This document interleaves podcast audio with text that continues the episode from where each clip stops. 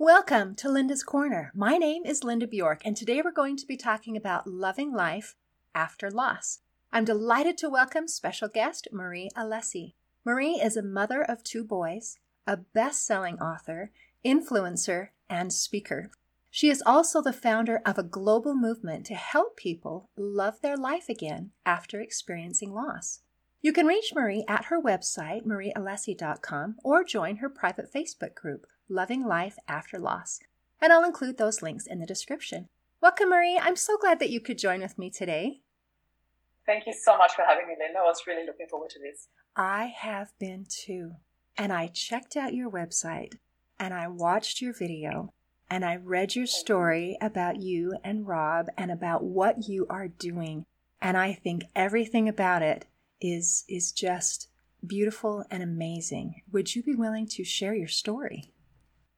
Absolutely, and thank you so much for this lovely intro. I feel humbled already just to be here. Um, share my story. I, I always struggle doing that in a nutshell because there's so much to tell, but I do my best to to keep it short, and then you can ask me whatever you want, Linda. Um, yeah, I am originally from Austria. I moved to Australia in 2004, and only short 10 months later, I met Rob. It was just one of those meant to be stories, you know, absolute happy love story. And um, yeah, another 10 months later, we got married. I would have never, ever believed if somebody would have told me, oh, you're moving to the other side of the world and then you meet the man of your dreams, and 10 months later, you're married. I'm like, ah, ah, ah. ah you know, like um, if he's Mr. Right, he'll still be Mr. Right. In three to five years, I'm not going to rush anything. And when Rob proposed, I was like, of course, there was no questions, you know. Um, yeah, so we we really were that couple. Everybody just like, oh my god, you and Rob, you know, you're just you, that dream couple. And we had our dream life, our dream wedding, our uh, dream children. I can't leave the dream out for the children. They'll be upset if they, they ever listen to this. And I'm, where was the dream when you mentioned us? So yeah, we had two boys, um, Flynn and Jet, and our life was pretty cruisy and filled with lots of love and lots of beach time and family time. Rob loved the water. He was an Aquarius, so he loved diving, spearfishing, surfing, everything. And uh, one day he went on a business trip to the other side of Australia and never came home. So that's really the nutshell version of a very uh, intense phone call that I was told your husband deceased in a hotel room this morning, and I was like, yeah, that's that's basically yeah the intro. I'm not really sure where you would like me to take this and how much more you would like to know from the beginning, middle, or end. So I I hand this back to you, really. Thank you. And he passed away. Was it a brain aneurysm? Was that? Yes, it was I... very sudden. There was no pre-warning whatsoever. He always had regular health checks. You know, there was nothing. Um, he had, I remember he had uh, quite intense headaches before he left, but he had a really bad head cold. So nobody thought anything of it. And even in hindsight, the doctor said, look, it's nothing that could have picked that up. Not even knowing that now, there's nothing that could have prevented that. It was really incredible. Yeah. That's actually kind of helpful to hear because then you don't have it regrets. Was. And how old were the, were the children yeah. at that time? Uh, Flynn was 10 and Jed was 8, so quite young. Wow. And yeah. then everything changed in one phone call. Yeah. Everything Absolutely. changed. I, I still remember, I often refer to this moment like, you know, imagine um, I'm showing my age here, but your favorite song playing on a record player, and all of a sudden the needle scratch you all over it, and it's silent. You know, that's what it felt like. It, it really felt like uh, the whole world stood still when I got this phone call because this is this was so unexpected. You know, Rob was supposed to come home on Friday, and that phone call happened on Tuesday, and then we flew across the country to identify his body, and we came back on the plane that he was supposed to come home on, which was really very bizarre. Know, our entire world had changed in those few days. Um, yeah, so. So when your whole world turns upside down in a phone call, how do you pick up the pieces? Because that's what you are yeah. doing is helping people pick up the pieces. So it's not just yeah. let's let's survive, let's be able to carry no. on. It's you know, Let's be joyful. Yeah. Let's look back and be grateful for the time that we had. Let's find yeah. joy in the future. And that's kind of the magic. You have a different approach than a lot of people do. And, and people have commented on that. Yeah, a lot. Yes, it was actually. I just had goosebumps when you asked me that because it brought so much back to me. You know, um, Rob and I had a couple of talks about this. What if, as you do as a couple, you know, you would have come home from work and might have heard something on the radio, and we had these chats. Um, what if something was ever to happen to you or me?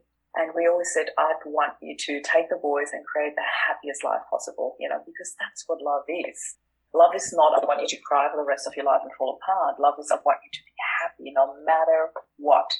And that includes such tragedy. That no matter what, I want you to be happy. And I would have wanted the exact same for him because that's what love is, you know. So that's how I addressed life, literally from the first moment onwards. It was almost like something had switched on within me instantly. And I still remember that moment so vividly when I got that phone call. I just sunk to the bottom of the floor and I sat there and I felt like, as I said, you know, the world had stood still. And, uh, and then something clicked and I kicked into what I call functioning mode. I literally just did what I felt I had to do. And obviously the first thing I had to do was I needed to share those news with the boys. And that was definitely the hardest part of the entire journey. Even looking back, even all the years after, even the weeks and months after, um, that was the hardest part, having to tell the boys, you know, and I had no time to prepare. They were sitting downstairs in the living room. They had their Hapkido uniform on because they were doing martial arts at the time. They were ready to go to training and, and then that phone call came, you know, and, uh, I had literally those three to five seconds to prepare when I walked downstairs to the living room and I sat with them and I shared the news. There's no sugarcoating. I literally had to say it straight out. And in those couple of seconds that I had, I expected tears, of course, no questions asked, you know, but I didn't expect the screaming. And that really pierced through me. That, that screaming, them falling apart.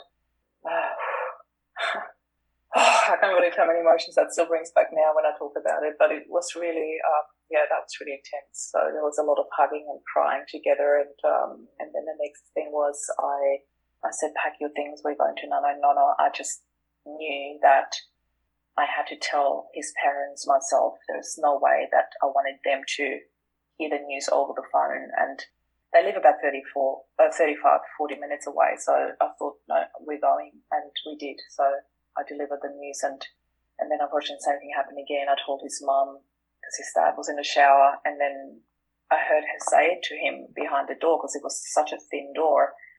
And then he screamed and fell apart and that was just so intense, you know, and I felt so horrible for the boys to have to live through that as well. And, and from there onwards, like literally from the second I told them, my only worry was my boys. That was my only worry and my only um, focus. And that was why I found it relatively easy, and I really highlight the word relative, um, to put my focus on happiness and love and how can I create a life as as light and as full of love as possible for them. And that's my main focus from day dot, like literally from day dot. And it was definitely not easy the first few days, few weeks, but the more I focus on that, the easier it came to me, if that makes sense. It really, like, whatever you focus on, you know, grows. And that was amazing, amazing watching that and also how people responded to that. I love that. Whatever you focus on grows. I think that's so important. Mm. And I love, I want to go back just quickly to your conversation that you had with Rob and how you wanted each other to be happy. And that yeah. is your way of expressing love. And I mm. appreciate that so much. There are people who feel like love means that I can never be happy without you. Yeah. Love means if if I if I have a happy day, if I ever smile again, then I am mm. betraying mm. this person yeah. that I love, yeah. that I have exactly. lost because that is the way that they interpret the uh, expression of love. And yeah. and they mean it from the depths of their heart I want to express my love for this person. But I am sure that, that their loved one wouldn't want that kind of a response. No. Because if they love you, they want you to be happy. Yeah. And joyful. Absolutely.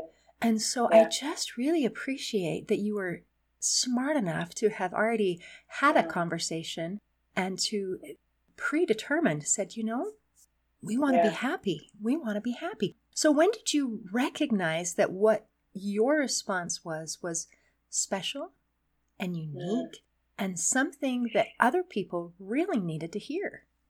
First of all, thank you so much for pointing that out, Linda, because I feel that, yeah, this is what society unfortunately has taught us. And I am here to prove society wrong, seriously. And it's not about being right or wrong, but it's about uh, providing a different approach to grief. And we can all have that.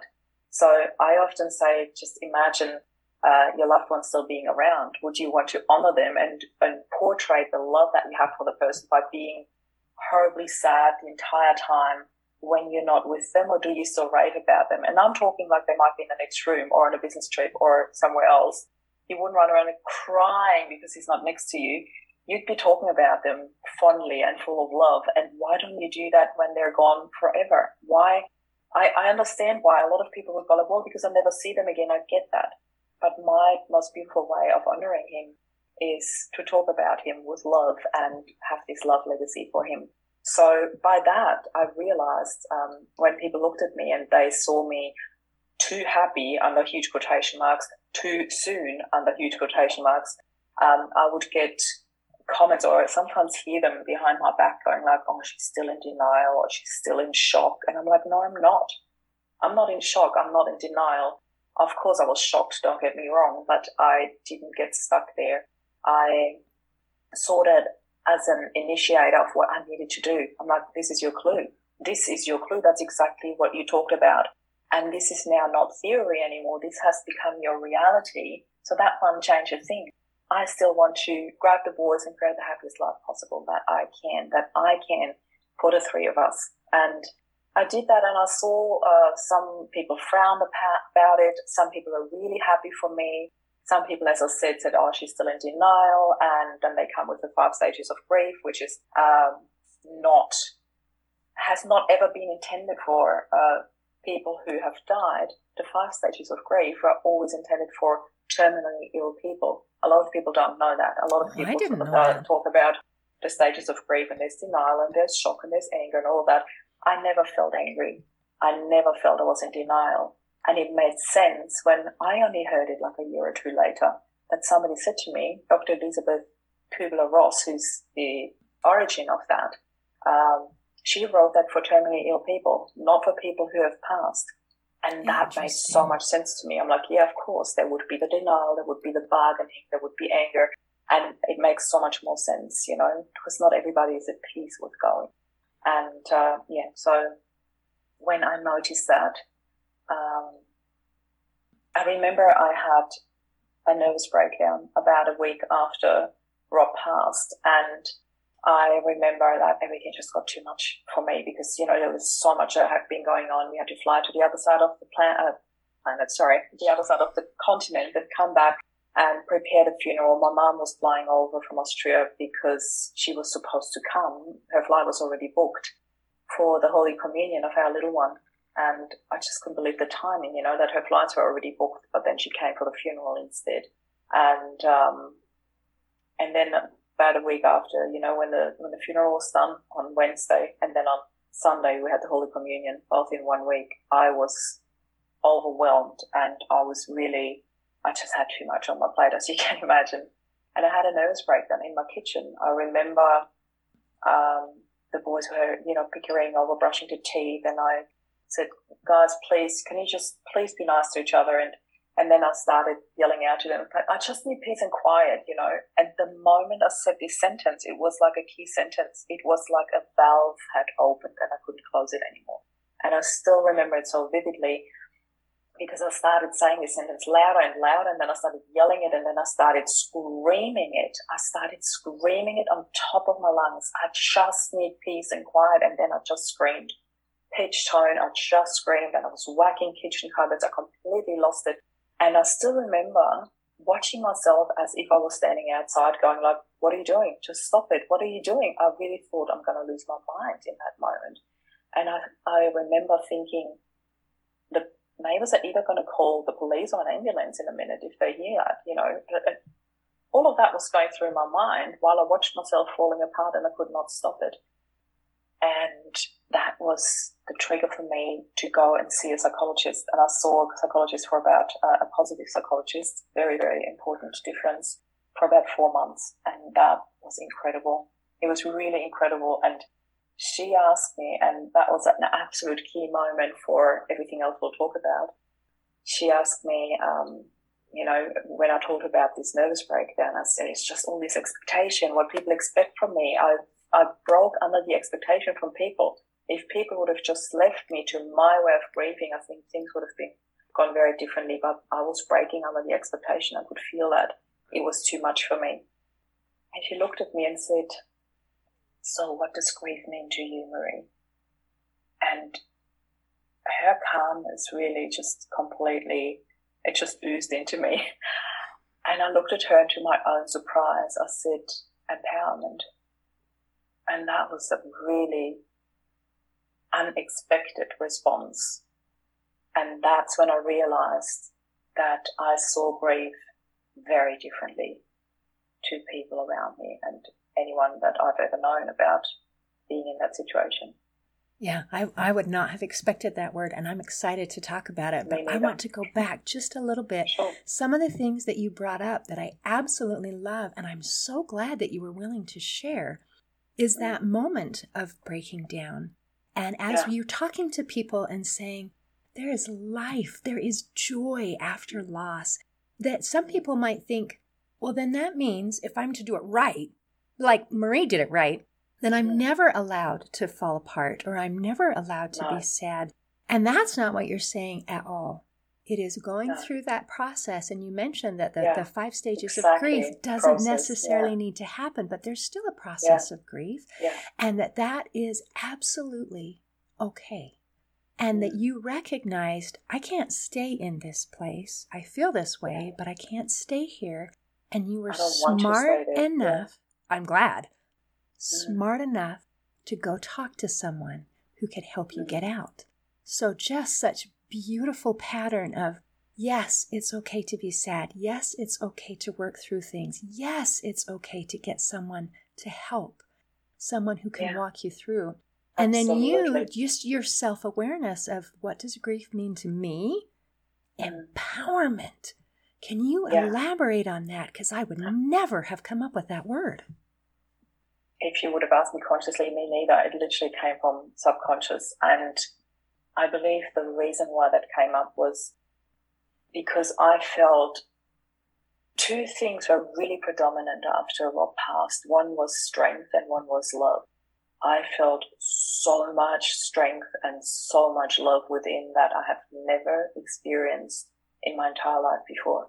And I always say it, it almost felt like Rob poured all of his love and his strength into me when mm. he passed over. That's what it felt like. And, um, and I strongly believe that's exactly what happened. You know, I, um, I understand that everyone has got a very different beliefs and a different faith. And I really honor that. I really, really honor that everybody comes from a very different perspective around that and different upbringing. Yet my belief is that Rob and I had a soul contract and that was over. But it took me a while to get to that. It was not that I got that phone call. I'm like, oh, okay, cool, thanks. The soul contract is over and hang up. That's not at all how it works. It was that process that you mentioned, you know, going through my process, allowing all of the emotion in, not stopping the crying, not stopping the falling apart, but also not stopping the love and the happiness and the joy. And all of that happens because all of that is part of life. And life doesn't stop just because somebody else's life stops. And that's a big lesson here, you know. Our life still continued. And why would, why on earth would I say, well, Rob's life has stopped. So now we need to cancel out all the happy emotions. They're not allowed in anymore. Why? It doesn't make sense. You know, that's exactly what Rob would want for us more than anything in the world. So yeah, my biggest message in this was to not stop any of the emotion, to allow it all in, to sit with it, but also remind yourself of the choices that we have. You know, people often say to me, What do you mean by that? I didn't choose that my husband passed. I'm like, Well, on a soul level you maybe did, but let's just put that completely aside for now because everybody's got a different faith. But even if you don't choose that, you can still choose how you respond to it. And that's where your empowerment lies. Reminding yourself of the choices you do have, how you live your life, how you respond to it, who you allow in to hold space for you and support you. And that's really important to remember that. What a beautiful, beautiful reminder. We don't get Thank to choose you. what happens, but we do get to choose our responses. And that's yeah. a power that we always have. What a mm-hmm. lovely, lovely exactly. thing. Thank you. Would you be willing to share your seven step grief to relief um, program? oh, wow. How do you get there? Sure, absolutely. So uh, I hope I remember them all. I wasn't prepared for that question, but I'm more than happy to go into that. So um, the From Grief to Relief is a healing journey that I created and refined over the years, and it's also available for free in my group, so people can always join and watch that. There are videos that come with it, but I'll give you the nutshell version. So the first step for me was to separate who you have lost from what you have lost. So in other terms, it's like often people just look at it as a package. I've lost Rob, and with that, my feeling of loved, being loved, feeling safe, and all of that has gone. Well, not quite. So I need to look at what is it that I miss the most. So that's how it helps me to separate who I've lost from what I've lost. And for me, there were examples like feeling safe, uh, safe, you know, like a feeling protected. Rob was my absolute protector. He was my knight in shining armor. I always felt safe when he was around. And uh, that was gone. So I really noticed that quite strongly. I used to be really scared in the dark and I never was with Rob. So that was a huge difference for me. Also, like he used to love cooking for us. He was my own personal master chef. I always said I was very, very blessed that he was really good at cooking. Um, you know, I'm when you look at the five love languages from Dr. Gary Chapman, absolute fantastic. I really recommend for everyone to do that. Um, it explains a lot about dynamics, not just between couples, but also within the family. And I, my top two were physical touch and quality time. So that physical touch means I'm a hugger. I just need hugs. I just need somebody. I need to feel it physically. Uh, you can ask all my friends. I'm a, I'm a, you know, I'm a hugger. I just love hugging people. And that was gone. So these are just some of the examples to separate, you know, what I have lost with Rob's passing. And the second step is to then see how how can you recreate that. And I always make a huge point about this is not about replacing someone mm, or something in your life. Point. It's about recreating it or creating it in your life in different ways. It's not ever going to replace it. Uh, having a friend is not ever going to replace having Rob. However, it will fill your love tank. Dr. Gary Chapman refers to it. It will make you feel more loved. I did things like one of the first things I did was I pushed my bed into the corner. I felt more cradled in and safer rather than having, you know, space on either side. I wanted to sleep in the corner and be cradled in. Um, I used to go around and check that the front and the back door is locked, although we live in a really safe neighborhood. But, you know, little things like that. What can you do to feel safer, to feel more love, to feel the hugs, to all these things, whatever that is to you? Just go through that and see how you can create that for your life because it will fill that up a little bit more. It will not completely replace it at all. And, uh, but it's about not leaving this gaping hole there that a lot of people talk about. You know, it leaves this hole behind and you can fill that with love and with hugs and with feeling safe. And no, it will not replace that person at all. But it's important to look after that and to take on uh, the responsibility and step back into empowerment by doing these things. The third step for me is something I'll try to make this really short because there's a long story attached to that, but I call it the Hole and the Hill experience. And that comes from an experience uh, when I, uh, when Rob passed, uh, then I wrote a book about it. Then I traveled around the world with the boys for two months, and then we came home. So I'm talking about a time frame of nine months. And after nine months, the boys went back to school. And all of a sudden, I found myself in a living room with no plans. I had everything planned for these nine months, every step of the way, from the funeral to uh, releasing the book to traveling around the world, coming back.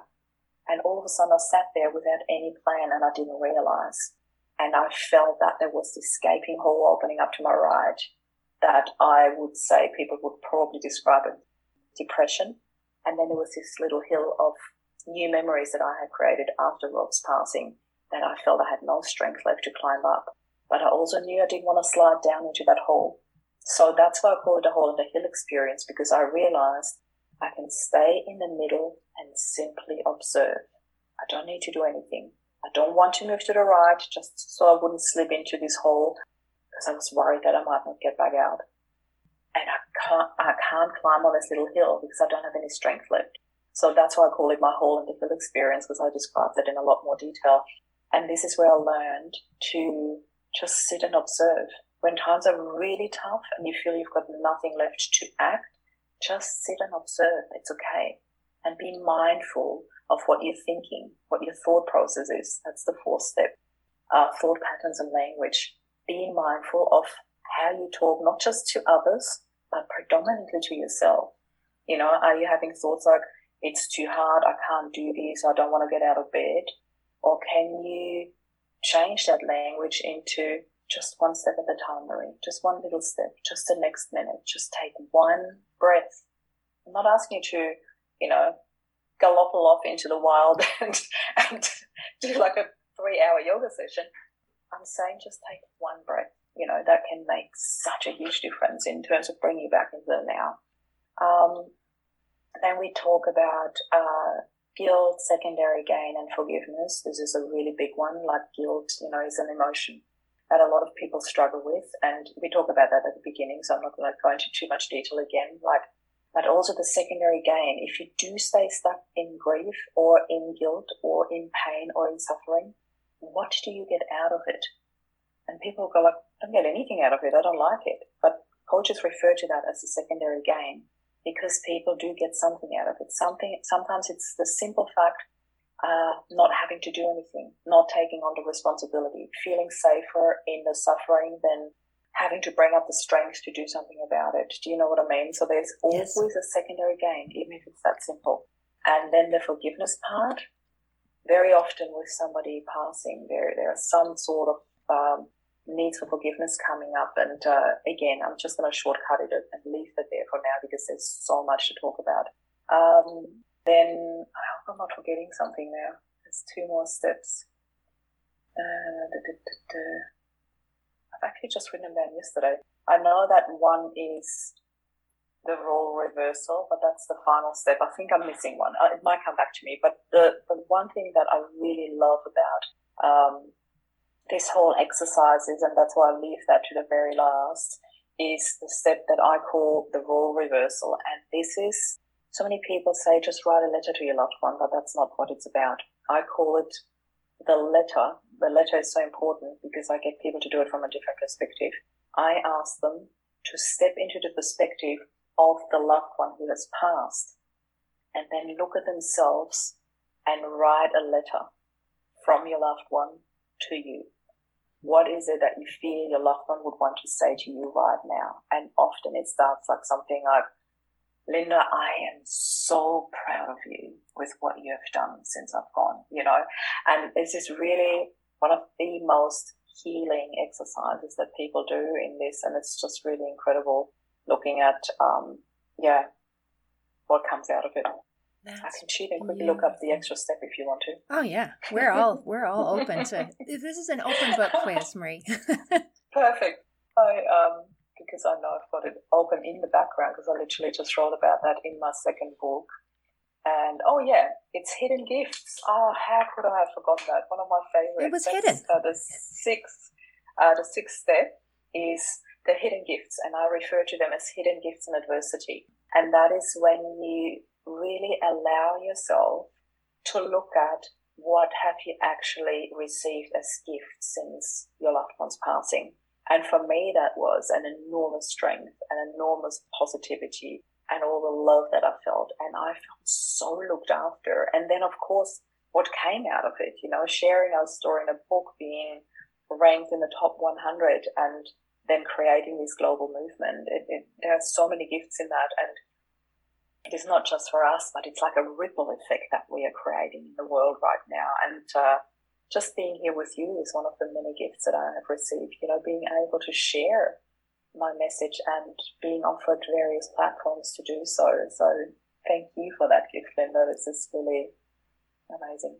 this is a win win gift to be yeah, able to share you. your story and to be able to hear and to learn from you. And I thank you for digging up these hidden gifts and paying yeah. it forward. And you and I are on opposite sides of the planet. So you have yeah, gone full circle and beyond. Mm.